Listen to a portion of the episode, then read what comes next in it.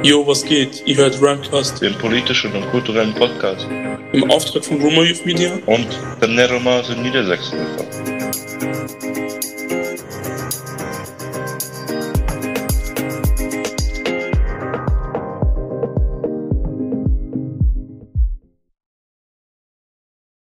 Herzlich willkommen zum politischen und kulturellen Podcast Rhymecast, das Rhyme steht für Roma Youth Media Empowerment. Und Nino, heute haben wir ja unseren ersten Gast. Kannst du uns Ja, das mal herzlich vorstellen? willkommen auch ähm, von mir. Heute haben wir unseren ersten Gast, eine sehr, sehr geschätzte Kollegin. Roxy, magst du dich erstmal selber vorstellen? Ja, also erstmal vielen herzlichen Dank für die Einladung euch beiden. Ich fühle mich sehr geehrt, euer erster Gast in diesem total tollen, innovativen Podcast zu sein. Also mein Name ist Roxana Lorraine Witt, ähm, kurz Roxy, hast du schon eben gesagt. Äh, ich habe eine Zeit lang das ähm, Bildungsreferat im Dokumentations- und Kulturzentrum Deutscher Sinti und Roma äh, geleitet. Äh, zurzeit bin ich, ähm, wie ich eben schon auch erwähnt hatte, zwischen uns äh, freischaffende Wissenschaftlerin, also Freelancing Scientist und Consultant und bin dabei, einen eigenen Verein zu gründen. Äh, davor habe ich über zehn Jahre lang schon politische Arbeit gemacht, vor allen Dingen auch gewerkschaftlich, äh, im gewerkschaftlichen Umfeld, Jugendarbeit, Bildungsarbeit und auch im Bereich Social, äh, also Social Media, Monitoring und so weiter. Äh, habe aber tatsächlich erstmal ein Biotechnologiestudium gemacht, also was ganz anderes und jetzt bin ich hier gelandet und äh, komme hoffentlich nicht mehr raus.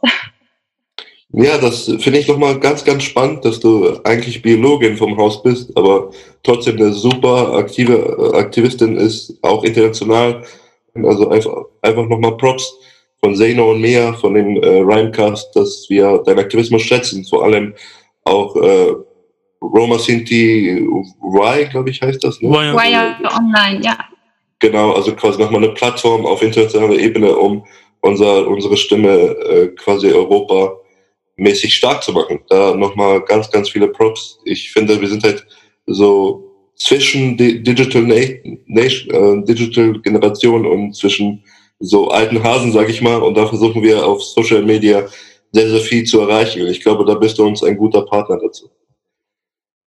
Ja, Ähm, vielen Dank. Das war auch tatsächlich so die Intention hinter Ramas, äh, Ramas Sinti Wire Online oder Sinti Rama Wire Online. Wir werden beiden Namen verwenden in der Zukunft. Ähm, es ist ja so, also der Verein, den wir gerade gründen wollen in Köln, also das ist äh, mit Gianni Giovanni zusammen. Äh, Mhm. Wir wollen uns ja auch vor allen Dingen mit Intersektionalität, Inklusion und Jugendkultur und natürlich auch der Digitalisierung beschäftigen, weil wir gemerkt haben, okay, insbesondere auch auf deutschem Boden, wir haben sehr viele Selbstorganisationen, die sehr wichtige Arbeit machen, vor allen Dingen im Bereich äh, Gedenk- und kultureller Arbeit.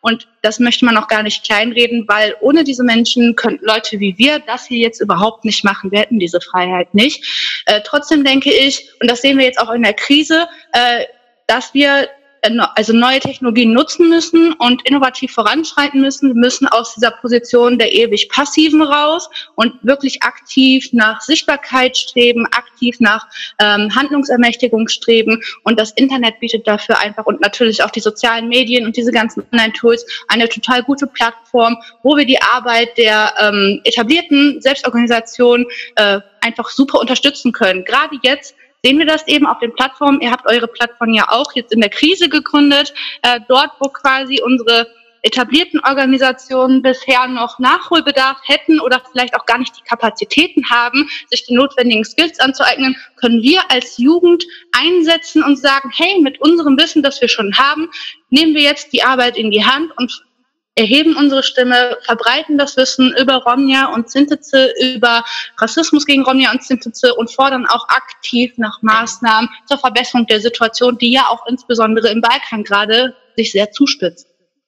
Herzlichen Dank, äh, super, super Zusammenfassung, worum es eigentlich geht. Das sind alle gesellschaftliche äh, Sachen oder gesellschaftliche Themen, die uns total wichtig sind und die wir vorantreiben wollen als Roma und Sinti Movement, als Romja und Sintize Movement. Und deswegen ist es total wichtig, das, was du gerade gesagt hast. Und ist ein super Übergang, ähm, auf unser Thema zu gehen. Also wir, wir kämpfen ja gemeinsam. Ne? Ähm, wir sind jetzt drei Personen, äh, meine Eltern, ich sehe mich als Roma-Deutscher, hast du ja beim ersten Podcast gehört, und äh, sehe nur ähnlich so. Und äh, also meine Eltern kommen ja aus Serbien, Zenos Eltern kommen aus Kosovo und deine sind jetzt deutsche Sinti. Und was haben wir gemeinsam nochmal für die Zuschauerinnen, die vielleicht nicht äh, tagtäglich Roma und Sinti begegnen? Wir haben ja was gemeinsam, ne? Und was würdest du sagen, was verbindet uns? Also wir haben ganz äh, viel gemeinsam, vor allen Dingen unsere Generation.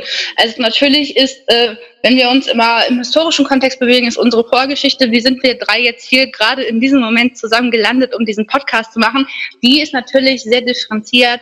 Wir haben teilweise unterschiedliche Sprachen, wir haben unterschiedliche kulturelle Elemente, wir haben aber auch viele Überschneidungen und tatsächlich ein uns ja, das hast du gerade sehr schön gesagt, Nino, auch der Kampf gegen den Rassismus gegen Sintize und Romja, weil wir ja immer noch in der Gesellschaft das Phänomen haben, obwohl ihr schon sehr gut dagegen gestrebt habt, insbesondere in eurem Podcast über Diversität, ähm, dass wir aufzeigen wollen, dass wir divers sind. Wir sind Individuen. Wir haben natürlich Überschneidungen, aber die gibt es ja auch mit der Gesamtgesellschaft. Viele Überschneidungen, viele Gemeinsamkeiten. Äh, aber wir sind sehr unterschiedlich, wir sind heterogen und trotzdem sehen wir uns einer großen Homogenisierung ausgesetzt. Und ähm, ja, ich glaube, der Kampf dagegen, das ist etwas, was uns vereint grundsätzlich und dann natürlich auch unsere Erfahrung. Also, dass wir hier zusammen in Deutschland aufgewachsen sind. Du hast es ja gerade gesagt, du und Seino, ihr seht euch auch als Roma-Deutsche oder deutsche Roma.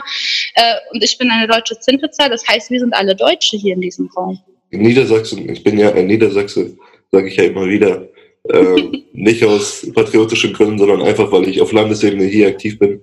Und wir hatten den Fall, dass wir quasi eine, eine Arbeitsgruppe hatten, wo sich Roma-Organisationen mit den City-Organisationen zusammentun und quasi eine, ein Rahmen, eine Vereinbarung mit dem Land äh, verhandeln sozusagen. Ne? Und mhm. weil die Gagé, also die Menschen, die Landesregierung sind das immer wieder als Grund, uns zu spalten und die sagen, hier, ihr müsst erstmal einig sein, bevor wir irgendwas machen. Ne? Und mhm. da kommt das Stichwort Solidarität. Solidarität finde ich ganz, ganz wichtiger Stichpunkt, weil zum Beispiel wir, wir haben gesagt, wir wollen uns mit Roma und Sinti beschäftigen, aber auch mit BPOC-Community, also quasi mit Menschen, die von Rassismus betroffen sind, nicht nur auf Roma und Sinti bezogen, sondern auf, auf alle Menschen in Deutschland, die von Rassismus betroffen sind. So. Und das ist ein Zeichen für Solidarität. Und jetzt nochmal spezifisch darauf einzugehen, wollte ich mit dir besprechen, warum ist es wichtig, dass wir zwischen unseren Communities, der Roma und Sinti Community in Deutschland aber europaweit solidarisch sind. Und da ist es ja so, wenn wir uns fragen, was ist denn Rassismus überhaupt? Da bin ich ja eine große Verfechterin, das ist kein Geheimnis mehr der Critical Whiteness Theory. Und dann betrachtet, wenn man Rassismus im Kontinuum von weißen Herrschaftsgeschlechten betrachtet. Also weiß bezieht sich in diesem Fall auch für die Zuhörerinnen äh, nicht nur auf die Hautfarbe, sondern bisschen um auszuholen. Das ist eine Bewegung oder auch eine sozialwissenschaftliche Theorie mittlerweile äh, oder Disziplin, die aus der schwarzen Bürgerrechtsbewegung ähm, entstanden ist. Also damals im Kolonialismus als schwarze Menschen als Sklaven gehalten wurden und sich dann gefragt haben, wieso werden wir als Sklaven gehalten und warum gibt es Sklavenhalter, die nicht Sklaven sind. Ja, und das war tatsächlich eine schwarze Menschen emanzipatorische Bewegung gegenüber den weißen Sklavenhaltern, die auch diese Unterschiede aufgrund der Hautfarbe ähm, gerechtfertigt haben.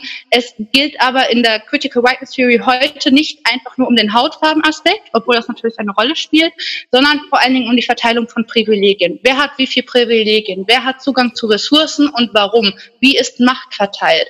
Und das ist sehr, sehr ungleich. Wir leben in äh, Systemen, in denen Macht ungleich verteilt ist und gerade deshalb, weil äh, wir zu Gruppen von Menschen gehören, die sehr wenig Macht, sehr wenig Zugang zu Ressourcen haben und dadurch auch von Unterdrückung stark betroffen sind, ist es wichtig, dass wir uns gemeinsam gegen diese Formen der Unterdrückung und der Ungleichheit, der Ungerechtigkeit wehren. Und das haben wir mit BPOCs und POCs gemeinsam, die sich auch dagegen wehren müssen. Das haben wir aber auch innerhalb der Community untereinander gemeinsam. Und es ist einfach so, wenn die Stimme von einem selber wenig wiegt, dann kann man als Einzelner nicht viel machen. Aber gemeinsam werden wir laut und gemeinsam können wir auch gegen Dinge, die uns unüberwindbar scheinen, angehen und sie tatsächlich auch überwinden. Das zeigt die Geschichte immer wieder. Oft äh, wegen Critical Whiteness nochmal einzugehen, dass äh, oft viele behaupten, dass zum Beispiel Rassismus auch an Weiße geben kann. Was mir noch wichtig ist, könntest du äh, unseren Zuhörern erläutern, warum es keinen Rassismus an Weiße geben kann? Also, äh, naja, Rassismus äh, ist ja das Fachwort, das sich auf Diskriminierung aufgrund äh, von äußerlichen Merkmalen wie Hautfarbe, Physiognomie, also wie sieht ein Mensch im Gesicht aus, wie sind seine Proportionen, Körperform und so weiter und vor allen Dingen, wo liegt seine Herkunft. Äh, also aufgrund dessen, wenn man da diskriminiert wird, dann nennt man das äh, rassistische Diskriminierung oder auch Rassismus.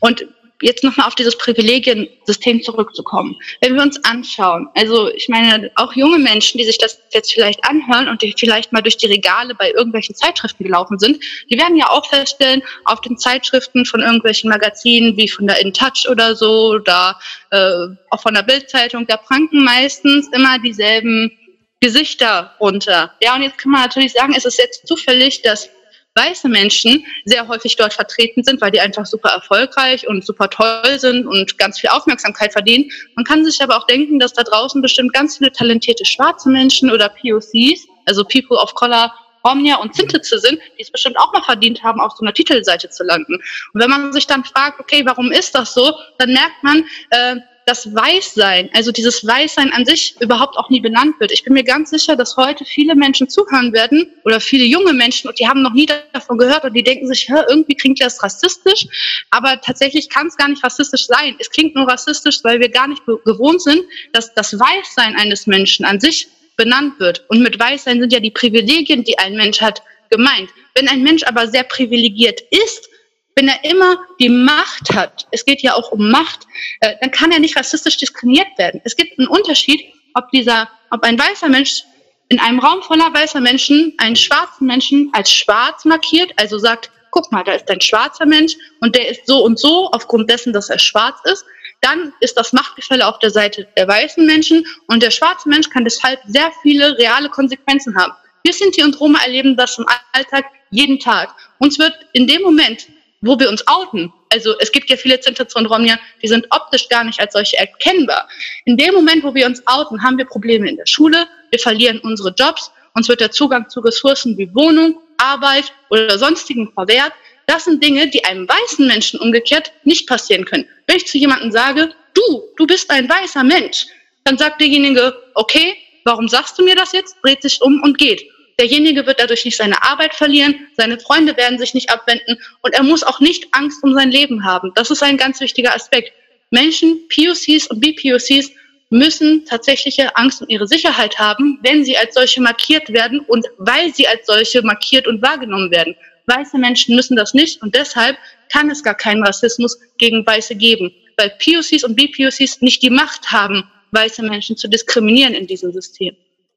Es gab ja auch eine Zeit lang zum Beispiel nur Make-up für Weiße, also für BBOC-Frauen gab es zum Beispiel kein Make-up.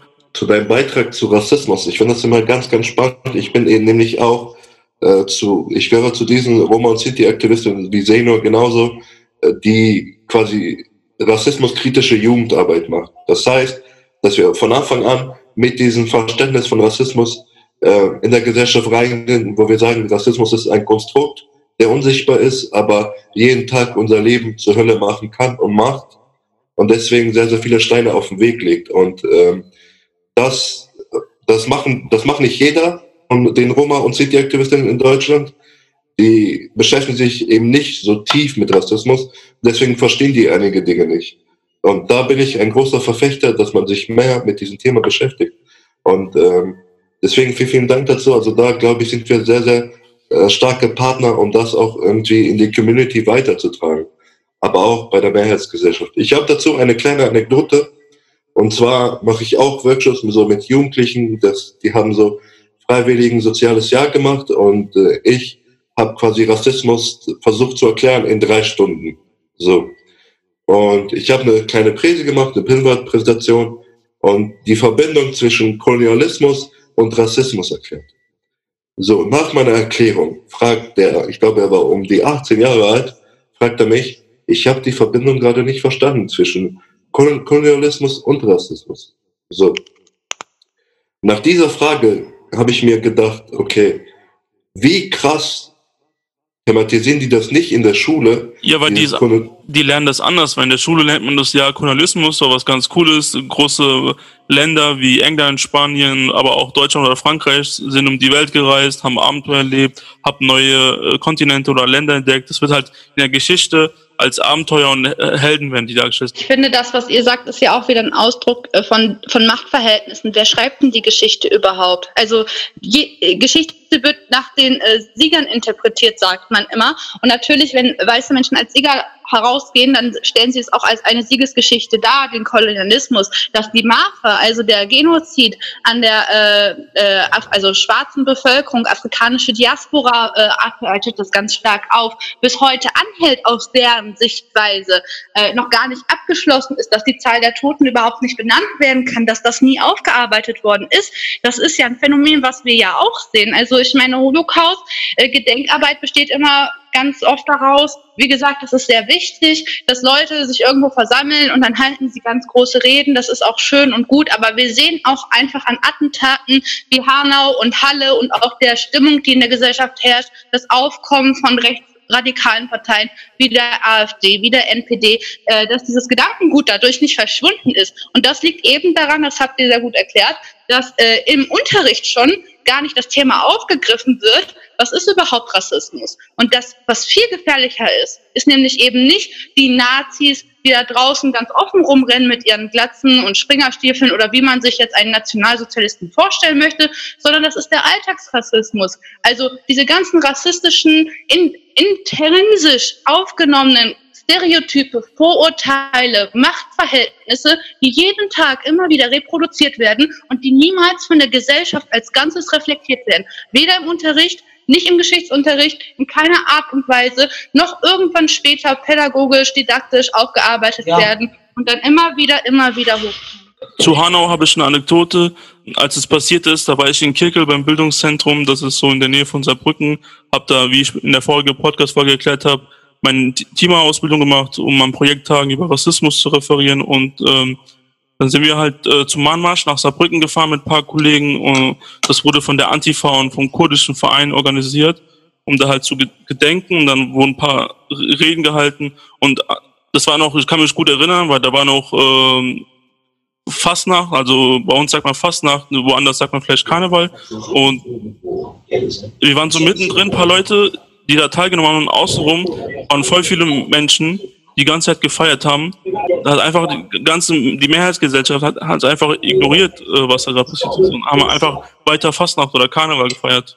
Ja, das, das ist ja genau das, was wir auch bei Hanau gesehen haben oder jetzt auch bei in Celle. Also wahrscheinlich habt ihr das ja mitbekommen, ein 15-jähriger, ein Jeside, wurde in Celle, also in Niedersachsen, erstochen von äh, ein, erstmal hieß es, dass er nicht rechtsextrem ist, aber jetzt mittlerweile weiß man, dass er auch rechtsextreme Verschwörungstheorien angeschaut hat und so weiter. Also der war rechtsextrem, also das war ein Attentat an jemanden, der quasi von der ISIS geflohen ist und dann in Deutschland von einem Nazi ermordet zu werden. Das ist schon sehr, sehr bitter. Ich nehme immer die Metapher, dass Rassismus für uns äh, Roma und Sinti, aber auch für BPOCs wie eine Tasche ist, die voller Steine aufgefüllt ist und wir jeden Tag diesen äh, Sack voller Steine oder diesen Rucksack voller Steine tragen müssen und unsere Ziele verwirklichen müssen.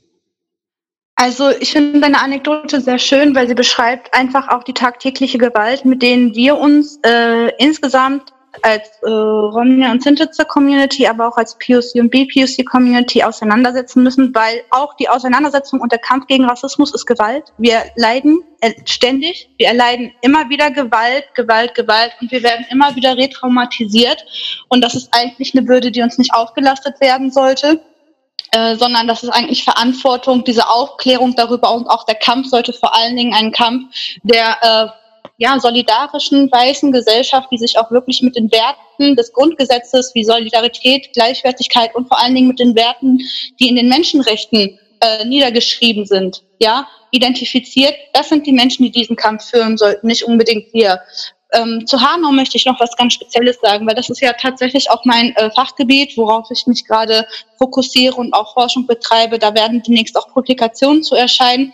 Mir war vom ersten Tag an klar, dass es sich hier um einen rechtsextremen Täter handelt und dass das halt so lange Zeit irgendwie auf der Kippe stand, das zeugt einfach von einem System, das überhaupt nicht mit der Zeit gegangen ist, das keine Ahnung davon hat, wo diese Art von Terroristen ähm, radikalisiert werden und warum haben unsere Fachexpertinnen in der Politik bei der Polizei, egal wo diese Expertise überhaupt nicht, warum haben sie da einen blinden Fleck oder zumindest noch nicht genug Expertise, um so etwas zu verhindern.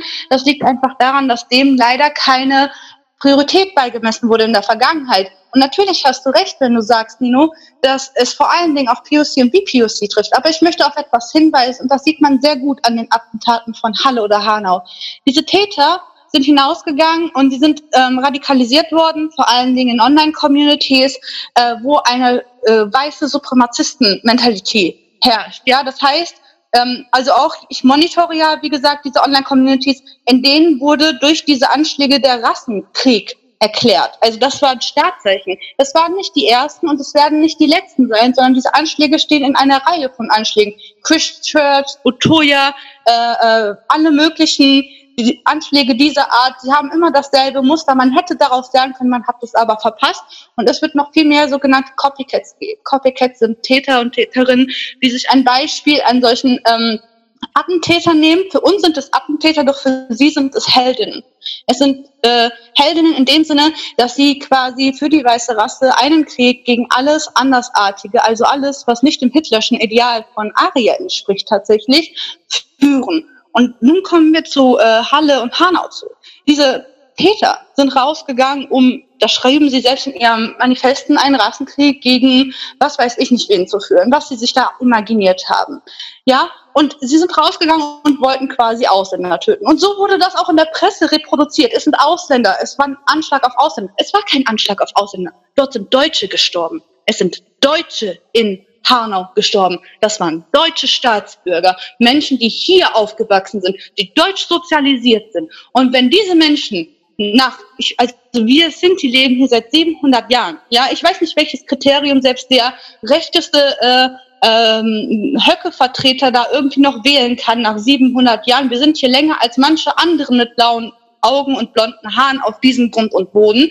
Also äh, länger als uns gibt es hier kaum jemanden, aber wenn von uns hier Menschen sterben und angeschossen werden in Hanau, dann sterben da Deutsch, die Deutschesten von Deutschen. Und dann in der Presse zu schreiben, das ist ein Anschlag auf Ausländer, das ist eine Relativierung einer echten Gefahr für die gesamte Bevölkerung. Hier draußen kann jetzt zur Zeit, nach diesen Anschlägen, das sollte jedem klar sein, kann jeder sterben, jede und jeder, die dunkle Haare, ein bisschen gebräunten Teilen hat. Und das ist ganz egal, ob die äh, Marianne, Brigitte, Uwe, Helmut, sonst was heißen, wenn ein Rechts äh, nationalistisch, ein rechtsradikal, ein weißer supremazistischer Täter auf die Straße geht und seine Opfer nur nach dem Kriterium auswählt, ob die dunkle Haare und dunkle Augen haben, dann geht es nicht mehr nur darum, ob es BPOC und POC sind. Natürlich sind wir offensichtlich more visible, wir sind sichtbarer und dafür natürlich auch laufen größere Gefahr. Aber das kann auch jemand von der AfD sein, der nicht ins Bild des Täters passt. Das muss nicht einer von uns sein. Und das finde ich ist ganz wichtig zu betonen. Das ist der Schutz und äh, die Konsequenzen, die aus Hanau folgen müssen, das ist nicht nur einfach ein Schutz für Minderheiten, sondern das ist ein Schutz für die gesamte Bevölkerung. Und das muss oberste Priorität haben, vor jeder Art von Karneval oder sonstigen Vereinigungen. Die Polizei in Ziele hat ja auch zum Beispiel äh, auch bei dir Pressemitteilung geschrieben, aus, aus. Und dann habe ich halt eine Insta-Story daraus gemacht und gesagt, so, so liebe Polizei, erstens äh, war das, hat er rechte Ideologien gehabt, äh, der Täter. Und zweitens, äh, allein, dass sie ausländerfeindlich sagen, ist rassistisch, weil deutsche Migranten sind fester Bestandteil der deutschen Gesellschaft. Also ist es, hat das mit Ausländern nichts zu tun. Ne? Das war jetzt ein sehr qualitativer Beitrag. Das spricht auch für deine Expertise, einfach Proxy. Und äh, ich würde einfach ein paar Sachen nochmal zusammenfassen und für die, für die Zuschauer die Problematik näher bringen. Also wir haben ja rausgehört, dass einfach in den Medien, in der Presse von Ausländern das Gerede ist, also von Menschen, die eigentlich nicht Deutschland zugehörig sind. Also Ausländer bedeutet eigentlich, er ist befristet in diesem Land. Aber genau das ist das falsche Bild, was die eben in den Medien präsentieren, weil äh, Sinti, wie du gesagt hast, sind ganz, ganz klar, ganz, ganz klar ein Teil der deutschen Gesellschaft, genauso wie viele Migrantinnen und Migranten und äh, BPOCs, die sich mittlerweile eingebürgert hat, oder wie Zeno und ich einfach hier aufgewachsen sind und deren Welt, auf, Welt aufgebaut haben. Also ist die erste Problematik, dass die Anerkennung seitens der Medien und seitens auch teilweise des Staates nicht so richtig darlegt. Und Deutsch zu sein heißt Deutsch sein. Und da sollten wir nicht unterscheiden. Das wird immer noch unterschieden. Und das ist die, das, die erste Problematik. Und äh, die zweite Problematik, dass wir seit dem NSU-Prozess, wo zehn Leute gestorben sind und unter anderem auch bis heute nicht geklärt ist, was genau passiert ist, also dass da quasi auch ein Vertrauensverlust passiert ist seitens von uns ähm, für die Staaten oder für den, für den Staat, für den Apparat und so weiter. Das heißt, wie können wir das vorbeugen? Wie können wir diesen Vertrauen wiedergewinnen, um unseren Behörden zu schützen? Weil letztendlich, wir sind engagiert, um diese freiheitliche, demokratische Gesellschaft weiterzuentwickeln, Demokratie voranzubringen, äh, so Liberalität voranzubringen, also die Moderne voranzubringen, unsere Gesellschaft voranzubringen. Und wie können wir das irgendwie, weil das steht ja im Widerspruch sozusagen, ne? Wir kämpfen ja für ein modernes Deutschland. Wir geben viel Deutschland, aber gleichzeitig wird uns viel genommen. Also wie, wie können wir damit umgehen? Was war so gesagt?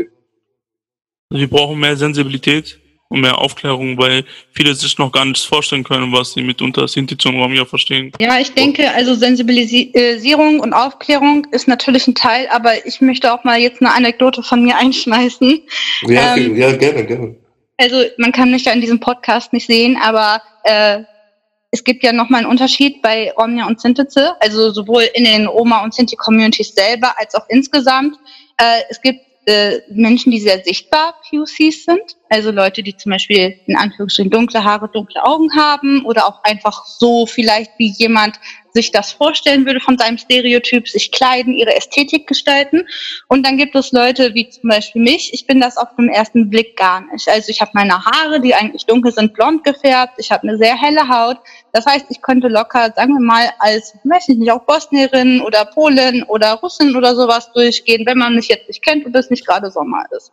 Und trotzdem, du hast es gerade angesprochen, Nino, was ist überhaupt Deutsch sein? Also äh, von Ausländern, in Anführungsstrichen Ausländern, wird ja immer eine Integrationsleistung erwartet. Ja, das reicht nicht einfach, dass die irgendwann mal nach fünf Jahren so einen deutschen Pass hier bekommen, sondern die sollen sich auch möglichst vorbildlich wie die deutschesten Deutsche äh, es sich vorstellen, verhalten, ihre Abschlüsse machen, arbeiten gehen und so weiter. Alles, was an andere Deutsche ja nicht erwartet wird. Die müssen sogar so einen Test machen, wo die irgendwie historisches Wissen über Deutschland haben, denn irgendwer, der hier geboren ist, niemals dieses Wissen sich aneignen muss, um als richtiger Deutscher erkannt zu werden.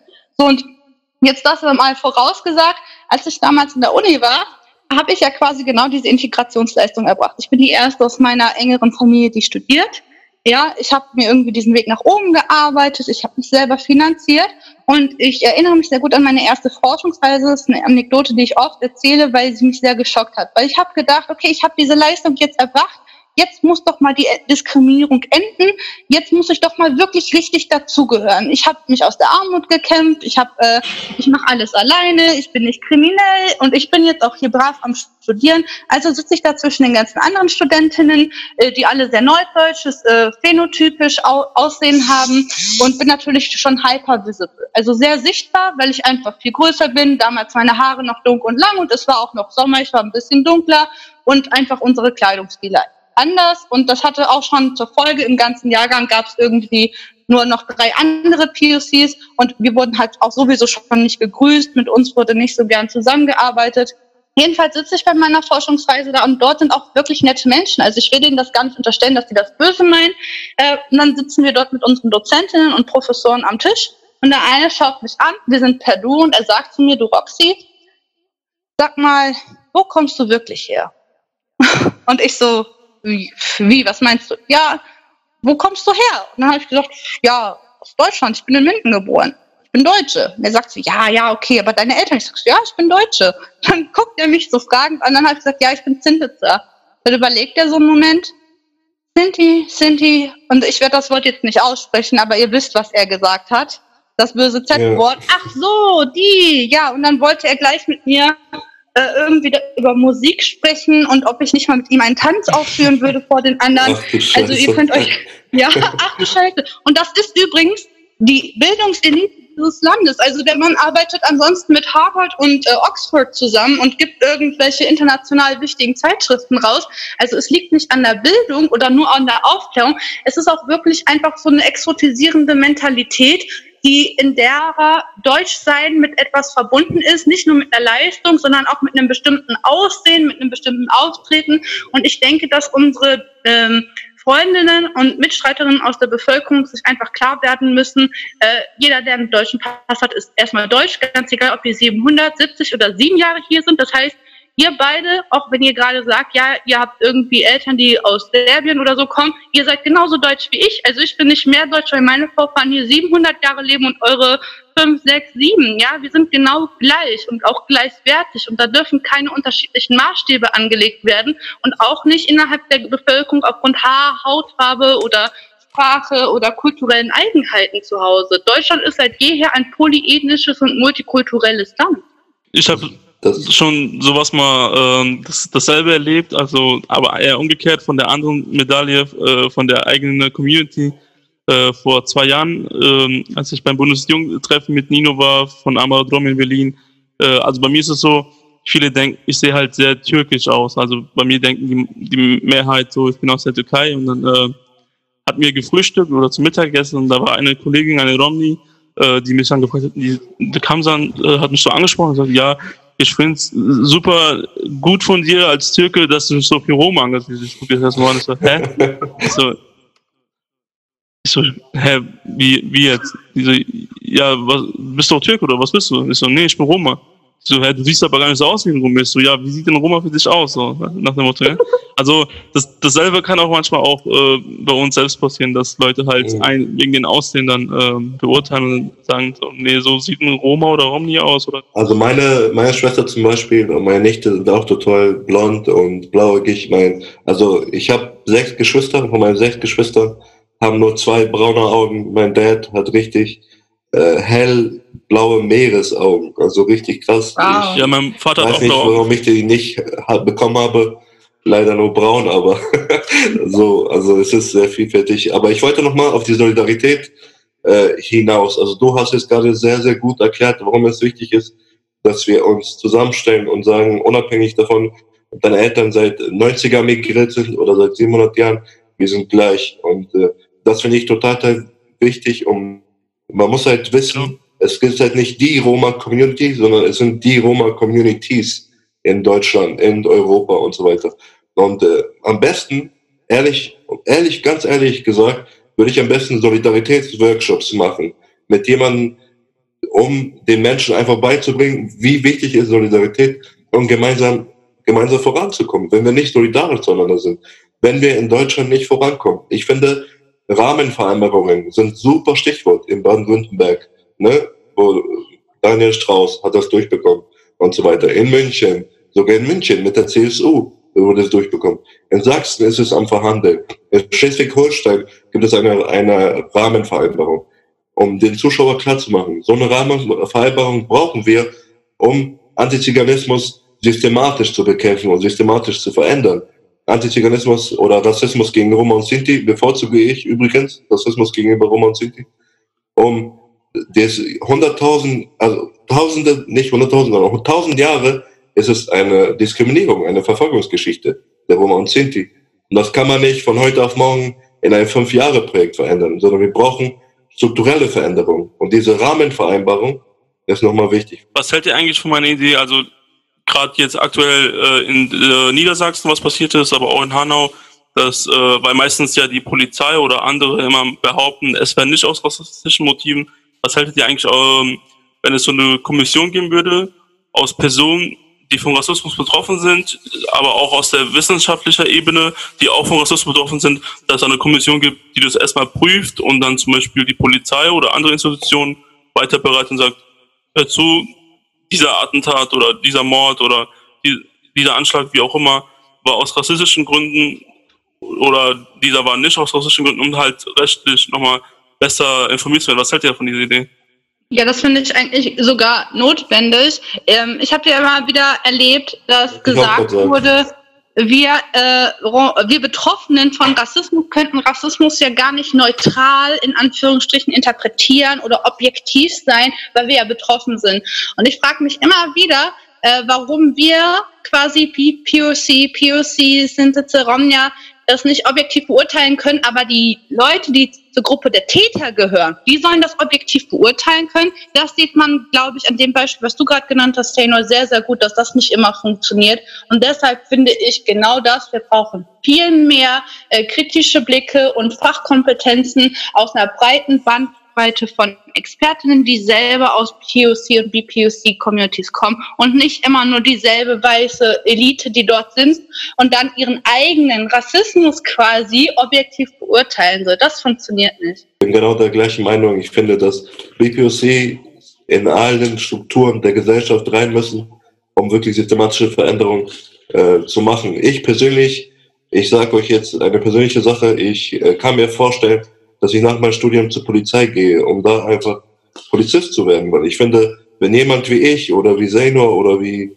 jemand, der BPOC ist und kritischen Blick hat, nicht in diesen, äh, in diesen Institutionen reinkommt, wird sich nie was verändern. Ja. Die Veränderung muss von innen kommen und dafür müssen wir halt sorgen. Und äh, genau, also ich finde, da muss einfach die unsere Expertise, ich, wir reden ja über Rassismuserfahrung, die muss immer einfließen in das Knowledge, die um, wir mir ist gerade eine super Anekdote eingefallen. Das ist vielleicht eine richtig gute Anekdote. Ähm, das war vor zwei Jahren, nee, warte, doch 2018 in Dickinabista bei der Jugendgedenkfahrt in Krakau und Auschwitz. Äh, und so ein Freund von mir, ein Kollege, äh, die, also auch ein Roma äh, aus, aus Schottland, die Eigenbezeichnung bei denen ist Traveler.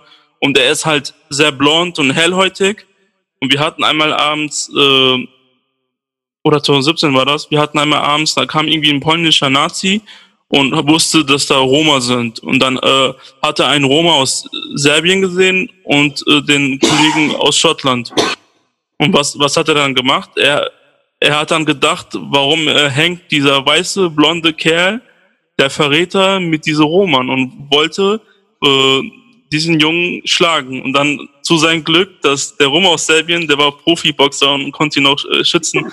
Also das ist so irgendwie lustig, aber auch irgendwie nicht lustig, weil er hat ihn für weiß, blond und arisch gehalten und dachtest du Verräter, dabei war der Junge selber ein Roma. Aber Nino, zu dem, was du auch gerade nochmal gesagt hast, ähm, Oh, warte mal kurz, jetzt bin ich raus, weil ich gerade noch bei dieser Geschichte bin mit dem, mit dem Nazi. Achso, du hast gesagt mit dem System. Genau. Du hast, äh, das fand ich ganz, ganz wichtig, was du gesagt hast, weil äh, ich habe manchmal das Gefühl, wenn ich mir das so angucke, nicht nur auf nationaler, sondern auch auf internationaler Ebene, dass vor allen Dingen unsere eigenen Communities und auch unsere Selbstorganisation, muss ich jetzt mal kritisch be, äh, betrachten, äh, es so sehen, dass Emanzipation von Romja und Sintize heißt, wir bilden möglichst viele Romja und Sintize zu Sozialwissenschaftlern und Politikerinnen aus. Das ist natürlich ein ganz süßer Ansatz, aber du hast vollkommen recht. Äh, wir brauchen Menschen, die in der Allgemeinheit im ganz normalen Alltag wichtige Positionen, Schlüsselpositionen bekleiden. Ganz egal, ob das Polizistinnen und Polizisten sind, ob das Bankerinnen sind, ob das Marketingleute sind, Managerinnen. Die müssen, wir müssen überall vertreten sein, um in jedem Aspekt der Gesellschaft einfach zu partizipieren und unsere Perspektiven einzubringen. Das läuft nicht nur einfach, dass wir 100 Politikerinnen haben, die sich da gut artikulieren können und die den anderen sagen, so jetzt macht mal. Wir brauchen Expertinnen vor Ort, die ganz konkret im Detail auch auf lokaler Ebene den Leuten zeigen, wie funktioniert die Inklusion von Romja und Sintize-Perspektiven. Und das finde ich super, super äh, mutig und toll, dass du da äh, diesen Ansatz äh, verfolgst. Und ich hoffe, dass dein, deine innovative Perspektive und Vision viele, viele Zuhörerinnen und Zuhörer und junge Menschen dazu inspirieren wird, auch den gleichen Weg zu gehen. Vielen, vielen Dank, liebe Roxy. Also ich habe da noch mal eine Anekdote. Also äh, an unsere sehr, sehr geschätzten Kollegen, die Heidi aus Berlin. Äh, normalerweise führe ich solche Gespräche immer mit ihr über Rassismus, weil sie sehr, sehr tief in der Materie sind. Und jetzt mit dir, Roxy, äh, vielen, vielen Dank. Also ich wusste nicht, dass du aus dieser Perspektive kommst. Ich äh, habe das so am Rande mitbekommen, man weiß ja immer nie, wie viel ein Mensch tief über Rassismus weiß und wie sehr er das quasi auf intellektueller Ebene einfach verarbeitet und so weiter und auch selber ähm, einfach weiterbildet, ne? als Jugendbildungsreferent oder wie auch immer, bist ja da in vielen äh, Sachen unterwegs. Ich würde mir wünschen, dass ich mehr solche Leute einladen kann, über Rassismus sprechen kann. Ich würde mir wünschen, dass sich mehr Leute von uns einfach damit beschäftigen, um einfach diese Expertise zu haben. Also ich muss, die Anekdote ist krass, aber ich muss das einfach erzählen. Ich habe ja diese Rassismus-Ausbildung 2017 gemacht, so. Also das heißt interkultureller Trainer in der Jugendarbeit zu Rassismus-Schwerpunkt. So. Der Name ist eigentlich scheißegal, es geht um Rassismus. So. Mhm. Ich war am Bahnhof und äh, nach dieser Ausbildung, ich, wir haben halt über Rassismus tief drei Tage lang äh, um uns auseinandergesetzt, um einfach zu wissen, okay, was das bedeutet und so weiter. Ich war am Bahnhof, ich habe mich drumherum gesehen in Hannover und da sah ich einfach die Welt mit einem ganz anderen Auge, mit ganz anderen Augen, besser gesagt. Weil dann hat man einfach gesehen, warum bestimmte Sachen passieren und was sind die Ursachen dafür. Und deswegen finde ich, wenn man sich damit be beschäftigt, wird auf jeden Fall sein Horizont erweitert. Und deswegen wünsche ich mir, dass sich mehr Menschen damit auseinandersetzen. Das hoffe ich auch. Also ich bin sehr dankbar für die Einladung. Ich werde das hier auf jeden Fall auf Roma City Wire Online spreaden und ich hoffe, wie gesagt, wir haben diese Plattform ja auch dafür kreiert, dass mehr Menschen mehr Sichtbarkeit bekommen und wir auch vor allen Dingen informiert werden, weil ich finde es immer schade, es machen ganz viele Vereine, so wie du gesagt hast, diese rassismuskritische Arbeit und auch viel Aufklärungsarbeit und Bildungsarbeit für unsere eigenen Leute, aber unsere Leute, die sind überhaupt nicht informiert, welche Angebote es da gibt und ich weiß noch, irgendwann mal war ich ja auch nicht der politisierte Mensch, der ich jetzt war und habe mir immer gedacht, boah, es wäre so schön, mich mit anderen Romnia und Sintetze dazu auszutauschen, aber wo finde ich die denn? Hier in meinem kleinen Ort, wo ich geboren bin, da gibt es gar nicht so viele. Und das Internet hat mir da so viele Möglichkeiten gegeben und ich hoffe einfach, dass ihr das weitermacht. Äh, ich komme gerne wieder irgendwann. Ich hoffe, es werden noch viel, viel mehr unserer tollen Persönlichkeiten, wie du schon gesagt hast, die Heidi oder die ganze INI, die es da gibt. Vielleicht auch Leute vom Zentralrat oder Dokus, finde ich spannend. Äh, Leute aus den verschiedenen Landesverbänden und Vereinen. Ihr habt eben gesagt, alle bleiben. Ich bin total traurig, dass ich den Film verpasst habe, jetzt zum, ähm, hm. zum 8. April. und ich hoffe, äh, Genau, dass die Leute auch vom Bundesjugend, äh, Bundesroma-Verband heißt es ja, äh, mal hier aufkreuzen und dazu mehr Informationen geben. Also ich bin sehr gespannt auf euren Podcast in der Zukunft und erstmal auch total dankbar, dass ihr das überhaupt äh, macht und euch diese Arbeit äh, ja ans Bein bindet. Wir kommen langsam zum Ende. Nochmal kurz zusammenzufassen. Ich finde das, was ihr gerade macht mit dem Roma Sinti Wire Online, sehr wichtig, weil gerade jetzt in Zeiten von Corona da sind viele Vereine und Organisationen gebunden, können nicht viel machen und äh, um nicht den Aktivismus zu schaden, ist gerade jetzt desto mehr so wichtig, äh, viel online zu machen. Äh, du hast mich letztens auch inspiriert auf einen Hashtag, weil du irgendwas mit Revolution geschrieben hast, Foxy, weil dann habe ich mir, ist mir eingefallen, okay, warum benutzen nicht einfach Hashtag Digital Romani Revolution und noch die Faust und so, also dass man halt gerade jetzt desto mehr halt äh, in den sozialen Medien was macht. Äh, danke, dass du zu Gast warst. Und Nino, willst du noch was sagen am Ende? Nee, also das war jetzt äh, ein intensives Gespräch. Ähm, liebe Zuschauerinnen, ich hoffe, dass ihr das versteht. Wenn irgendwann nochmal Fragen sind, dann schreibt nochmal, ob wir nochmal die Sachen irgendwie jugendgerechter aufteilen sollen. Aber Ansonsten wünsche ich euch viel Spaß und bis zum nächsten Mal. Vielen Dank, Roxy. Eine, Moment, eine Sache noch an die Zuschauerin, wenn ihr das teilt. Wir haben von Hashtags gesprochen. Hashtag äh, Romani Digital Revolution, ne, sei nur. Und genau. Hashtag Romani Leadership. Das ist unser Hashtag. Romani Leadership. Wir sind keine Opfer mehr. Wir führen die Revolution an, Leute. Vielen Dank. Super Schlusswort. Vielen Dank, dass ihr uns zugehört habt. Diese Folge haben wir viel früher aufgenommen, da Nino äh, orthodox ist und Ostern feiert. Bis bald, demnächst Montag. Ciao, adios, amigas, amigos. Tschüssi.